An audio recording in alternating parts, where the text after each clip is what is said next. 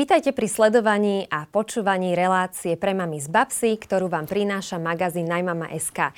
Moje meno je Babsi Jagušák a do tohto štúdia si pozývam lekárov, detských psychológov, učiteľov, odborníkov na detskú výživu, na šport a samozrejme aj inšpiratívne mamičky, ktoré dokázali spojiť kariéru s materstvom. Rozprávame sa o všetkom, čo zaujíma, ale aj trápi moderných rodičov a ich deti. No a som veľmi rada, že dnes do nášho štúdia prijali pozvanie pozvanie vynikajúci odborníci, pretože sa budeme rozprávať o sekciách a o prírodzených pôrodoch.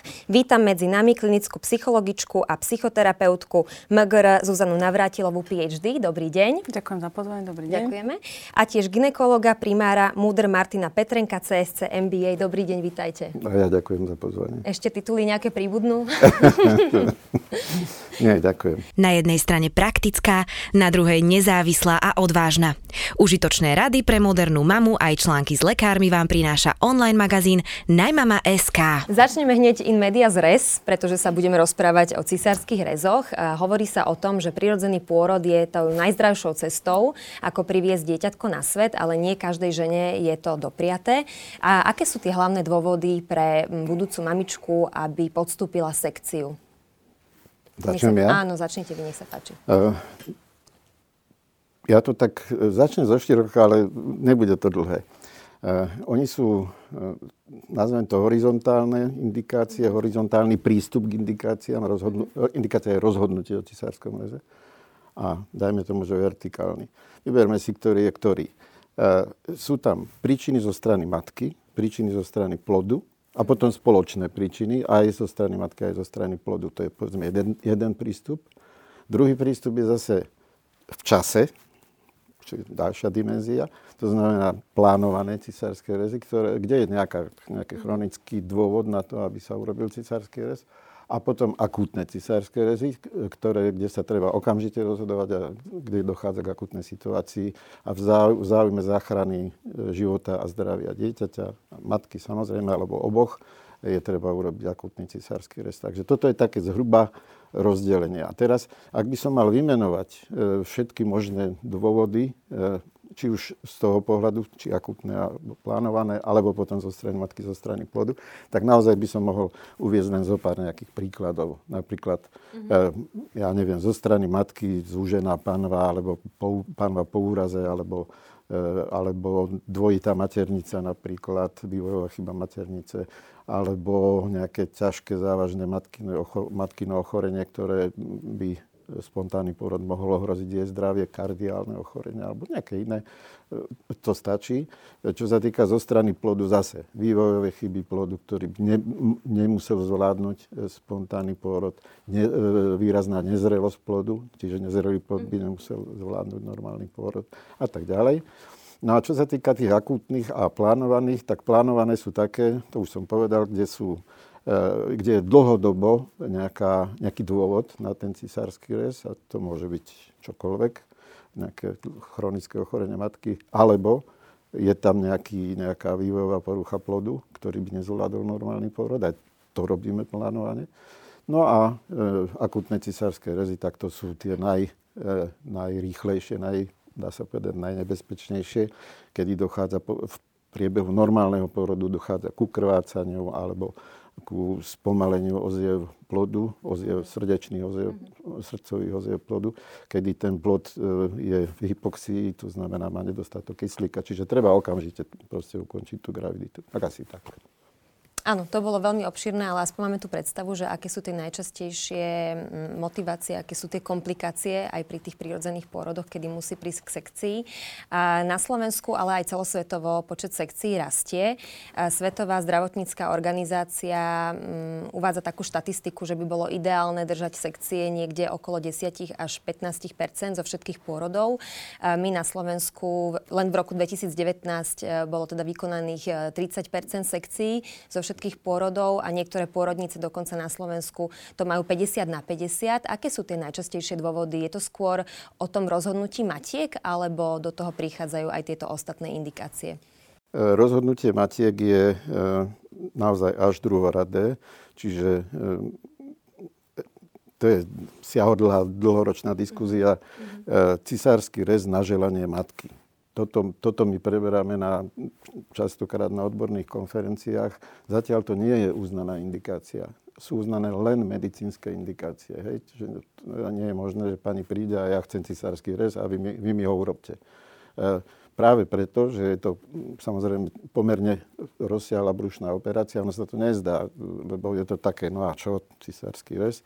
Ale je to pomerne veľká operácia, hoci, hoci bežná, vie urobiť každý mladý doktor ale, ale nie, možné, nie je možné to robiť e, len tak, že, že si pani príde. Hej. Čiže na želanie u nás, e, v našich podmienkach, to nie je možné. E, sú ale prípady, výnimočné prípady, kedy, kedy príde pani, ktorá je možno trochu mentálne tak nastavená, E, že si to proste nenechá vyhovoriť a za každú cenu a za každú cenu proste bude žiadať cisársky rez, tak tam sa snažíme potom konzultovať našich kolegov psychologov a dokonca niekedy až psychiatrov, pretože nikde nie je napísané, že aj rodička nemusí mať, môže mať psychické ochorenie. E, nejaké de, de, de, depresie alebo iné, iné veci, ktoré môžu spôsobovať. Toto je jej, ten je strach, e, že ho skočí z okna, keď je neurobíme cisárske a podobne. Takže na, existuje aj takéto výnimočné situácie, ale mala by tam vždycky byť, malo by tam byť vyjadrenie, čiže indikácia zo strany psychologa alebo psychiatra. Áno, ako ste povedali, tak uh, cisársky rez je pomerne náročný uh, chirurgický zákrok, čiže tam prichádza potom tá rekonvalescencia, keď e, nastanú nejaké rizika alebo nejaké komplikácie, tak je tam aj odlúčenie od dieťaťa možno na niekoľko hodín až dní. Čo najčastejšie trápi takéto mamičky, ktoré porodili dieťa ciserským rezom? V prvom rade ich najčastejšie trápi tá bolesť po cisárskom reze. Minimálne tých 24 hodín prvých je naozaj takých ako hodne bolestivých, takže tá maminka väčšinu času minimálne tých 12 hodín preleží v bolesti, takže to je takéto prvorade, čo ju trápi. Ale z takého toho psychologického hľadiska a z mojej skúsenosti, tak ako ja pracujem s našimi maminkami u nás na pôrodnici, a, tak ich hodne trápi to, že tá situácia dopadla inak, ako by si oni boli prijali a ako mm-hmm. by mhm. oni boli chceli pokiaľ chceli rodiť vaginálne, alebo teda pokiaľ boli tak nastavené, že, že by mohli. A, a, a hodne ich trápi aj to, že tú situáciu vôbec nemajú vlastne v rukách. Hej? Že, mm. že to dopadlo teda inak, ako by chceli. Často sa samozrejme za to vinia. Hej? Tie, a, tie matky, ženy a, vidia tú vinu niekde v sebe, že oni niečo urobili zlé, oni boli zle pripravené, oni nezvládli porodiť dieťa vaginálne, aj keď toto vôbec nemusela tam byť ako realita. A často to býva také iracionálne samozrejme, čož... Tak tie emócie sú vybičované, že to vyčerpanie Jasné, to nie je výčitka, uh-huh. ale to tak je, to je súčasťou celého toho procesu. A hodne ich samozrejme aj trápi takéto nastavenie spoločnosti, čo si málo kto uvedomuje, že všade sa píše o tom, ako teda to dieťatko hneď má byť bondované a hneď má byť s mamičkou a koža na kožu a prikladať a, a tak ďalej a dojčiť. A, a tieto maminky sú minimálne tých 24 hodín uh, hodne uh, o túto možnosť obraté uh, kvôli tej, uh, tej svojej vlastnej rekonvalescencii. A oni, uh, oni tie ženy tým hodne trpia. Hej, že, uh, že tá spoločnosť je nejako nastavená a oni vtedy majú pocit, ako keby nezvládali, respektíve nenaplňali tie očakávania spoločnosti a toho, čo sa vraví. Že, že keď to babetko nebude koža na kožu, už sa môže niečo zle stať tomu dieťatku. To vôbec nie je pravda. Hej. Samozrejme je dobre, ak uh, ten kontakt a ten bonding tam je od začiatku, ale je uh, x situácií, kedy to nie je možné. A tie ženy sú naozaj z toho veľmi smutné a veľmi tým trpia keď to tak, keď z, rôznych dôvodov mm-hmm. to nie je možné. Samozrejme, my sa snažíme, babetko vždy prinášame, naši, naši pediatri sa snažia priniesť babetko, prikladať, aj keď je žena ešte tých 24 hodín po sekcii, ale určite to nie je to, čo by tá žena si predstavovala, že by chcela, aby to tak bolo. A, a práve tá situácia toho, že uh, ten pôrod išiel iným spôsobom alebo dopadol inak, ako by si oni boli prijali alebo očakávali, tak to je niečo, čo e, vytvára veľký potenciál na také traumatické spracovanie, respektíve môže zarábať na nejaké ďalšie psychické problémy alebo poruchy u maminky práve kvôli e, tej situácii e, bezmocnosti. Mhm, môže tam nastať nejaká poporodná depresia bezprostredne po pôrode sekciou, alebo má to nejaký vplyv na poporodnú depresiu, m, prípadne baby blues, taký ten možno viac e, častejší stav? A, e, spôsob vedenia pôrodu, alebo teda to, akým spôsobom ten pôrod nakoniec prebehne a dopadne, samozrejme má vplyv na následný psychický, psychický stav matky. ale tá, na, takto, tá poporodná depresia sa rozvíja počas prvých šiestich týždňov po porode, čiže v tom období 6 nedelia. A ten pôrod na to môže mať vplyv, je, je to jeden z faktorov, ale nie je jediný. Čiže odpoveď by bola, že áno, áno aj, ale nie len. Mm-hmm. Tam tých faktorov na to, aby sa mohla vyvinúť poporodná depresia je viacero. Ak teda veľmi v krátkosti to len tak zhrniem, a jedna vec je, že uh, tam musí byť, alebo predpoklad je, že by tam mal byť uh, istý a genetický uh, predpoklad na rozvoj depresie akejkoľvek počas celého života, to je jedno, či poporodnej. Uh, Samozrejme, ten pôrodný stres zohráva istú rolu. Potom sú tam, je tam vplyv laktácie aj tých hormonálnych mm-hmm. zmien, pretože samozrejme po pôrode a keď sa rozvíja tá laktácia, tak dochádza aj istým biochemickým zmenám v mozgu, aj hormonálnym. Tie znova sú rizikovým faktorom. A, musí sa stretnúť viacero týchto faktorov. A jedným hrozne dôležitým faktorom, ktorý my vidíme v ne, a, bezprostredne po porode, môže mať vplyv na rozvoj poporodnej depresie, ale väčšinou má vplyv na rozvoj poporodnej psychózy, čo je naozaj akútny psychický stav, kedy musí zasahovať psychiatr a rozvíja sa v prvých dňoch 1, 2, 3 až 4 deň a, po porode sa rozvíja poporodná psychoza a tam má hodne veľký vplyv a, a tá únava a, tej matky, a, to nespanie. Hej. Mm. Maminka, keď nám tam jednu, dve, tri, štvrtú noc nespí a do toho všetky tieto rizikové faktory, keď sú, a ono sa to musí spojiť dokopy, mm. aby sa mohla rozvinúť poporodná psychóza alebo potom neskôr depresia v tých ďalších týždňoch. Čiže tých faktorov je tam viacero. Samozrejme, že to, ako ten pôrod dopadne, ak je pre matku, nazvime traumatický, alebo náročný, alebo stresujúci, tak to má istý vplyv, ale nie je to jediný vplyv.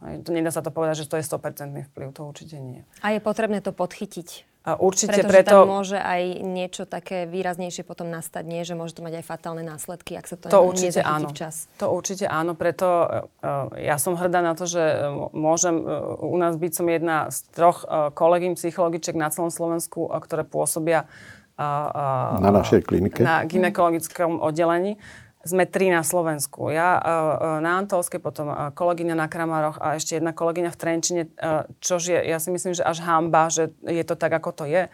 A, a áno, my sa práve snažíme uh, tie maminky tak nejako sledovať uh, a podchytiť takéto stavy, pretože môžu byť naozaj fatálne, pre, či už pre matku, alebo pre dieťa, alebo pre obidve. Pán doktor, vy ste 40 rokov v praxi. Za... Radi by ste ešte doplnili niečo? Ja by som rád, rád ešte doplnil Zuzanku. Uh, sme tak do takého čierneho, tmavého až čierneho kúta sa nejako dostali. Uh, ono to je tak, že tie pocity ženy po cisárskom reze sú častokrát zmiešané. Nemusia, nemusia to byť len výčitky, že nedala som to, ne, nezvládla som to. Uh, naopak, našou úlohou je vysvetliť aj jej a prítomnému väčšinou tomu oteckovi, ktorý je prítomný pri pôrode, im vysvetliť, prečo sme ten cisársky rez urobili, najmä pri tých akútnych cisárskych rezoch, kedy ona na to nie je pripravená, je pripravená, ak budem krásne rodiť, ako to bude všetko nádherné, ako do, necháme dopulzovať púpočník, ako necháme, robíme bonding, skin to skin a všetko ostatné a zrazu z ničoho nič, že povieme, ale rýchlo musíme utekať na, porod, na operačnú sálu, musíme rýchlo vybrať dieťatko, lebo sa tam nemá dobre, lebo mo, by mohlo dojsť k umrtiu dieťaťa. Samozrejme, citlivým spôsobom sa im to snažíme vysvetliť. A potom, po tom cisárskom reze z nich spadne určitý ten strach, ktorý je vyvolaný tou akutnou situáciou a oni sú potom vďačné za to, že rodili cisárským ano, rezom. Čiže, čiže to je ten opačný postoj. Nie, že nezvládla som to. Nezvládla som to síce tak, ako to bolo treba, ale tí doktori urobili to, čo mali a zachránili mi dieťatko, možno mne zachránili život a tak ďalej. Čiže tam sú aj tie pozitívne emócie, aby sme nehovorili len, len o tých negatívnych mm-hmm. emóciách, však na to sme tam. To je naša práca. Takže toto som, to som chcel tak doplniť ešte, aby e, ľudia to nevideli len, že rodila som cisárským rezom, to je prúšvih. Nie je to vždy prúšvih. Častokrát je to výhra, lebo inak by sme to nerobili. No, v tej medicíne e, základným pravidlom je nolino cere, to je po latinsky nikdy neškodiť. No. Alebo z angličtiny berme cost benefit. Mm-hmm.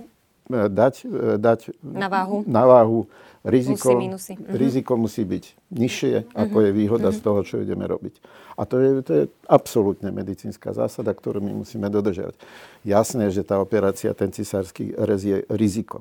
A je riziko aj na ten budúci vývoj, že bude neskôr nastúpi laktácia, že dieťa, čo ja viem, bude mať e, neskôr nejaký ten vývoj, ale tam väčšinou psychomotorický vývoj, myslím, že není rozdiel. Záleží len, či tam náhodou mm-hmm. nie je poškodené to dieťa nedostatkom kyslíka pri akutných e, zásahoch. Ale tam je dôležité to, že e, my síce žene spôsobíme bolesť, ktorá, ktorú samozrejme riešime analgetikami, nešetríme na tom absolútne, aby ten komfort, diskomfort tej, tej rodičky pod cisárskom reze bol minimálny. Ale treba na tie váhy, ako som povedal, treba dať to, čo sme tým získali, tou operáciou, že sme zachránili dieťa, alebo nemá detskú mozgovú obrnu trebárs, alebo, mm-hmm. alebo je 600-700 gramové a dáme ho do inkubátora a zachránime mu, vyslovene mu zachránime život alebo zdravie. Alebo naopak, keď je to z indikácie matky, zase tej matke zachránime zdravie. A keď toto, ten výhoda z tohoto je väčšia ako nejaké tie bolesti po operácii a to hojenie brucha a podobne a jazva, no tak si myslím, že je to jednoznačné pre tú, pre tú operáciu. Určite áno. A vy ste v praxi už 40 rokov, vyše 40 Trošku rokov. viac, no. Nebudeme to konkretizovať, to to, je vlastne úplne jedno. A máte pocit, že tá naša generácia žien je v niečom iná ako naše mamičky alebo babičky, že chceme si hľadať tie skratky a hľadáme veľakrát to jednoduchšie riešenie? Áno. Áno, som, o jednoznačné tom, áno. som o tom presvedčený. E, Keďže, tak ako hovoríte, cez 40 rokov robím túto, bez, bez akéhokoľvek prerušenia túto profesiu a robím ju presne tam, na tej pôrodnej sále, presne tam na, celý život na univerzitných klinikách, čiže na centrách, e, ktoré sú určené aj pre patologické pôrody a tak ďalej, takže sa stretávam naozaj so všeličím možným. A e, ja si myslím, že netreba nikomu, ani divákom, ani vám vysvetľovať, že spoločnosť ako taká sa mení, atmosféra spoločnosti sa mení. E, teraz nehovorím o nejakej politike alebo nejakých ďalších takých e, pre nás nezaujímavých veciach, ale z tohoto pohľadu teda.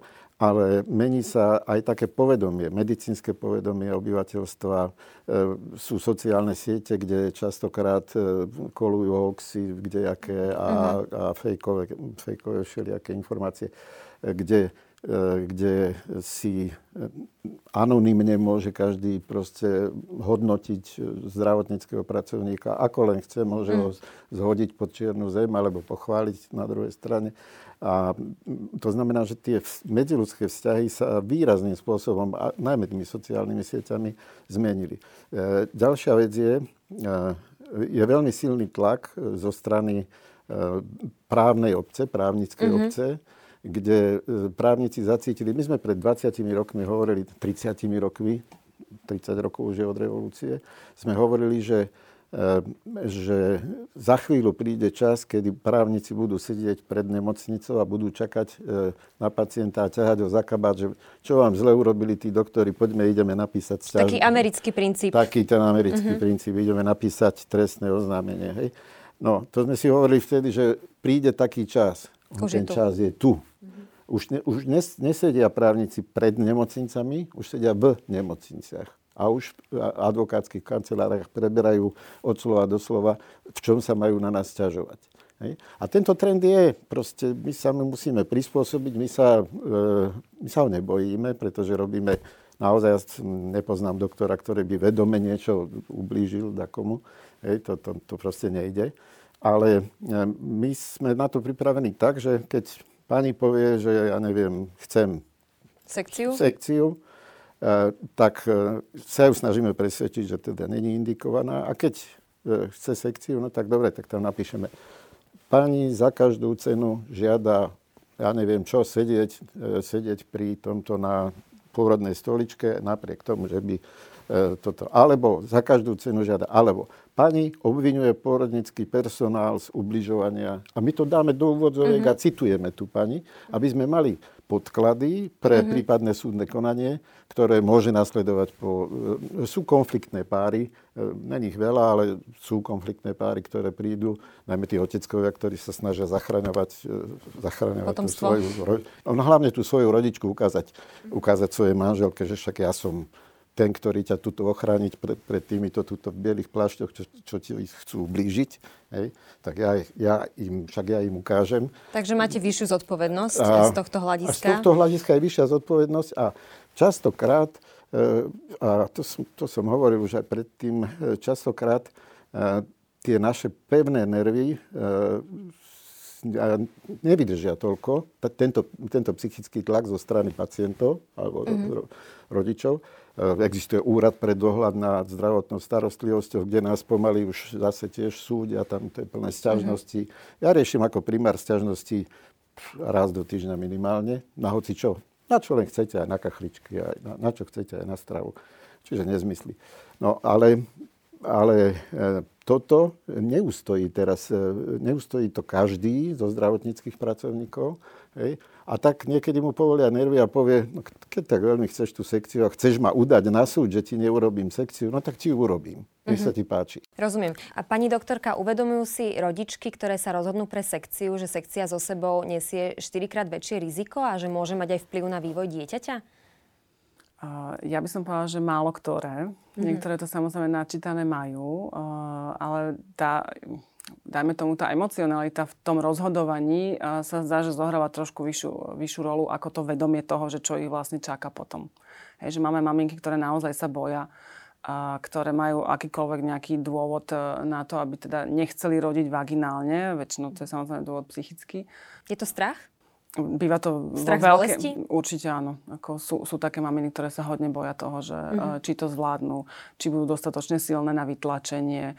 A, a tá spolupráca tej maminky a pri tom pôrode zohráva samozrejme veľký, veľkú rolu a má veľký vplyv na, na to, ako ten pôrod potom aj ide do istej miery. Hej. Čiže áno, sú asi aj prípady také, že kedy e, nejak tak vidíme, vieme, že tá maminka naozaj nebude spolupracovať alebo nie je mm-hmm. schopná spolupracovať, tak tam sa to tak ako zvažuje, že či tá sekcia je Ja vám skočím do reči s dovolením. Áno, áno, môžete, nech sa Neviem, kde ste zobrali to číslo 4 krát, lebo to Na nie... internete. Predstavte si. No, takže Ale ono môžete mi oponovať. Áno, budem musieť, lebo, lebo naozaj to nie je 4 krát e, vyššie to riziko tej mm-hmm. sekcie. E, to je to, ten cost-benefit. To, áno, áno. Keby keby to bolo 4 krát vyššie, no tak e, by sme, e, možno by sme niektoré tie menšie deti aj nechali umrieť a povedali, lebo tá, však tá mm-hmm. pani môže umrieť pri tej sekcii. No a my to nesmieme dopustiť. Takže Čiže... aby sme boli objektívni, aké sú tie najväčšie rizika sekcie a zase naopak rizika prírodzeného pôrodu? Áno, môžem. Nech sa páči. E, rizika sekcie sú e, rovnaké ako pri každej väčšej brušnej operácii, ako sme si na začiatku povedali, pretože my otvárame brucho priečným, väčšinou priečným rezom nad, nad e, podpupkom, kde otvárame brušnú stenu, ktorá má 5 vrstiev, potom otvárame e, maternicu, ktorá má zase dve vrstvy. Posledná, posledná je tá svalovina maternice vyberieme dieťatko, vyberieme placentu, no a potom týchto sedem vrstiev dohromady pozašívame. Samozrejme, e, je to zašité každá jedna vrstva samostatne, takže je tam relatívne dosť cudzieho materiálu, šicieho materiálu, ktorý už dneska ten moderný materiál je naozaj akože sofistikovaný a napustený antibiotikami a, a podobne, tak aby, aby sa tá rana hojila. Máte a... aj nejaké vzory už, hej, vlastné? Nejaký rukopis. Áno, áno, áno predstavte si, že to, jak som povedal u Adelky Banašovej, trochu inak som povedal, že čičmianský vzor, hej, že e, robíme to, robili sme si vtedy žarty v Národnom divadle. No, ale to chcem povedať, že e, je pravda, že sú trošku už hlavne takí tí starší operatéri majú taký ten svoj, svoje grify, na ktoré sú naučené, ale v princípe je to rovnaké. Hej. E, no, takže máme ranu operačnú, to je jedna vec. E, druhá vec, e, krvná strata pri cisárskom reze nemusí byť väčšia ako pri spontánnom pôrode. E, väčšinou, väčšinou, možno o trošku väčšia, ale častokrát pri spontánnom pôrode, ak sa nám nesťahuje maternica, tzv. hypotónia maternice, tak môže byť za, v priebehu pár minút môže byť taká krvná strata, že musíme okamžite vziať, vziať skalpel a okamžite vybrať tú maternicu, urobiť tzv. hysterektómiu, aby sme jej vôbec zachránili život tej rodičke.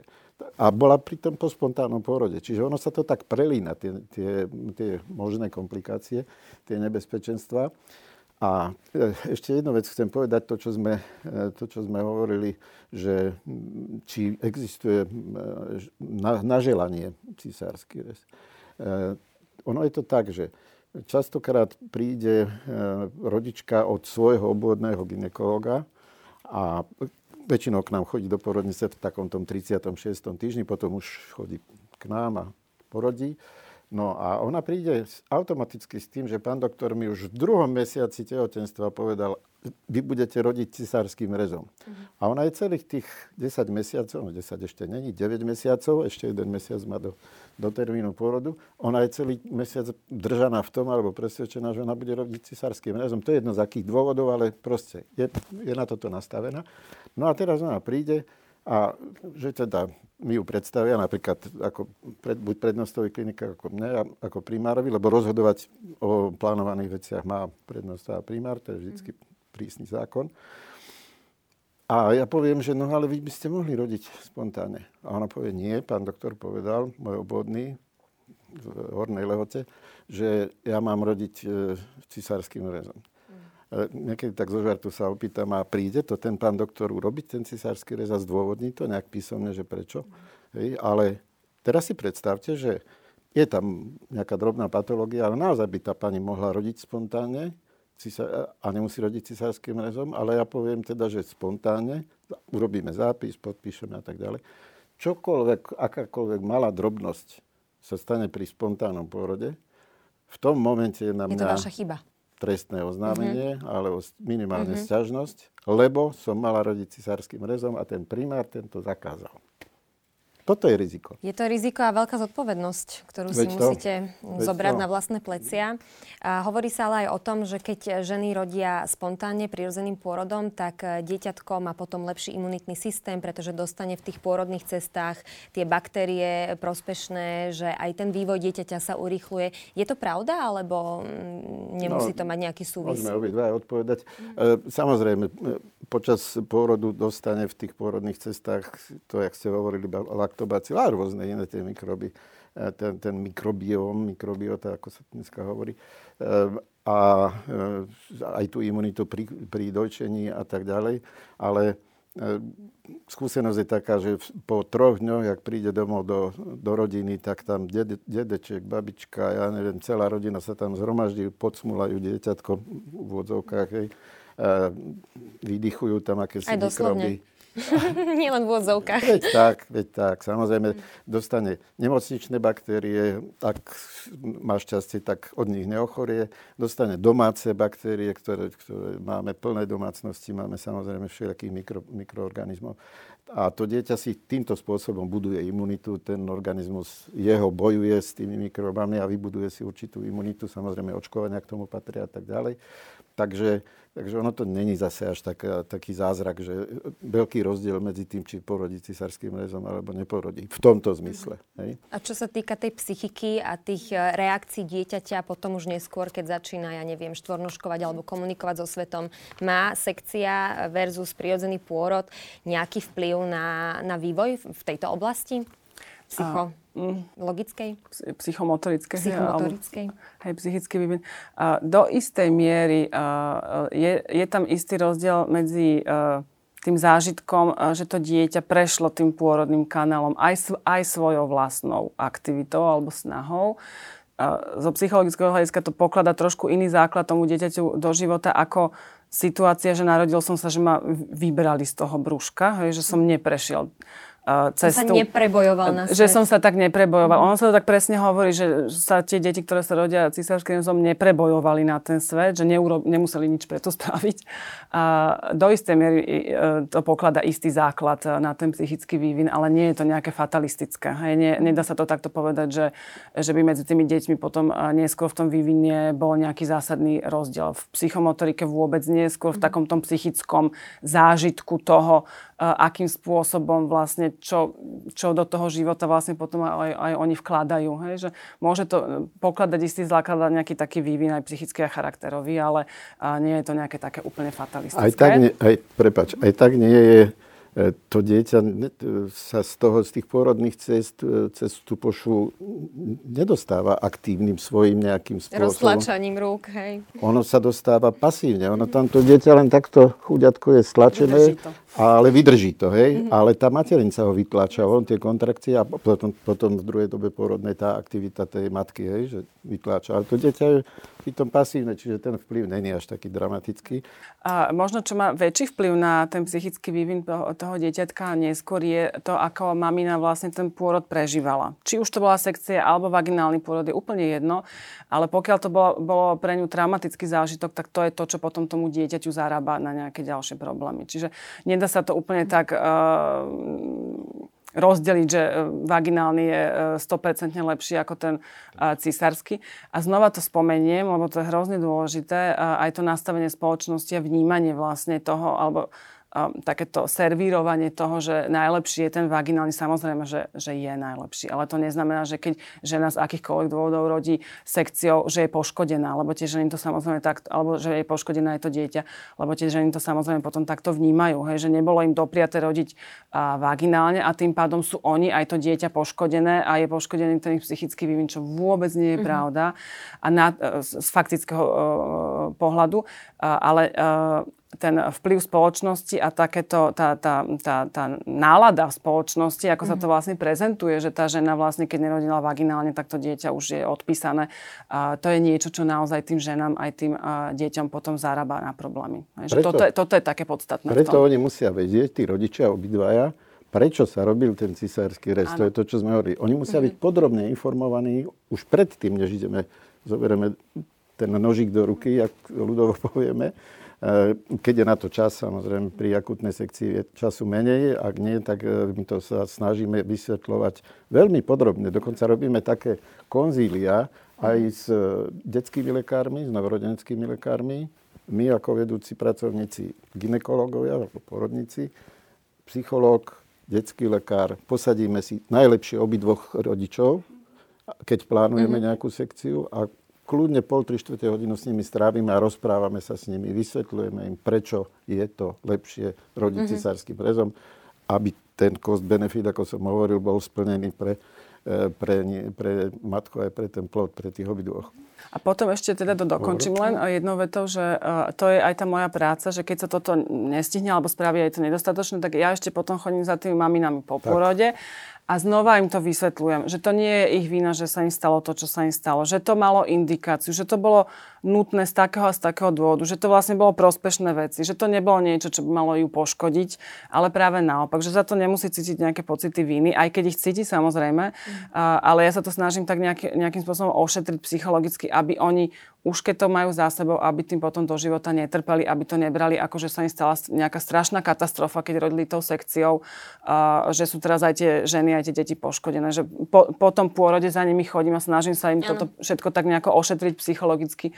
Lebo presne to, čo som povedala, že, že to, ako prežili ten pôrod a ako ho spracovali následne, ako vnímali tie, dáme tomu, aj rizika, aj, aj, aj to, že niečo im bolo odobraté, prípadne ak to nemajú spracované, tak to je to, čo potom zarába na problém. Ďakujem veľmi pekne za vaše názory. Ešte by som možno na, vás, na záver chcela sa Zuzky opýtať, či si myslíte, že je dôležité nejak zrovnoprávniť sekcie a zrovnoprávniť aj tie prirodzené pôrody, aby ženy, ktoré rodili sekciou, sa necítili menej cenne? Určite by, je tam priestor na to, aby sa ten spoločenský diskurs trošičku tak ako upravil práve tým smerom, aby to, čo som povedala, aby tie ženy, ktoré nakoniec rodili uh, sekciou, aby nemali pocit, uh, že zlyhávajú, že urobili niečo zlé, uh, že to ich a ich deti poškodilo. Hej? Lebo samozrejme tých dôvodov, prečo tak rodili, je XY a sú väčšinou medicínske, sú podložené, sú indikované, to nie je nejaký vymysel. Uh, čiže uh, to zrovnoprávnenie by som skôr videla v takom tom odňatí toho negatívneho vnímania tých žien, ktoré rodili sekciou. Hej. No ja som len, ja len jednu vetu doplním, Zuzka to veľmi pekne vystihla. Skoro to isté som chcel povedať. Uh, jedine, čo sa mi tam nie je úplne, mi sadlo to slovo zrovnoprávniť. lebo lebo zrovnoprávniť môžeme, ja neviem, žen, ženy s mužmi pri tom, koľko zarábajú a podobne, ale toto sú medicínske výkony e, alebo procedúry, ktoré sú diametrálne odlišné. Ich výsledkom je samozrejme pôrod zdravého dieťaťa a zdravá matka ale takéto slovo zrovnoprávnenie mi tam nepasuje. Nie, niečo lepšie by som tam vymyslel, ale Idem momentálne... teraz nejaké synonymum rýchlo. Momentálne, momentálne ma nič nenapadá. Aby boli ale... prijaté uh, rovnako s otvorenou náručou tak, uh, sekcie tak, asi a takto, prirodzené asi pôrody. Takto by som to aby sa ženy nemuseli hm? cítiť ako... Tak, aby sa tam ten negativistický alebo, pohľad presne. alebo to hodnotenie odňalo, lebo tie ženy tým potom samozrejme trpia. Hm. Ďakujem veľmi pekne, bola to veľmi plodná debata a verím, že sa takto ešte stretneme, pretože sme ani zďaleka nevyčerpali jej potenciál. Teším sa na vás opäť o mesiac, sledujte pre Mami z Babsy. Dovidenia. Ďakujeme za Ďakujem pekne. Ďakujem.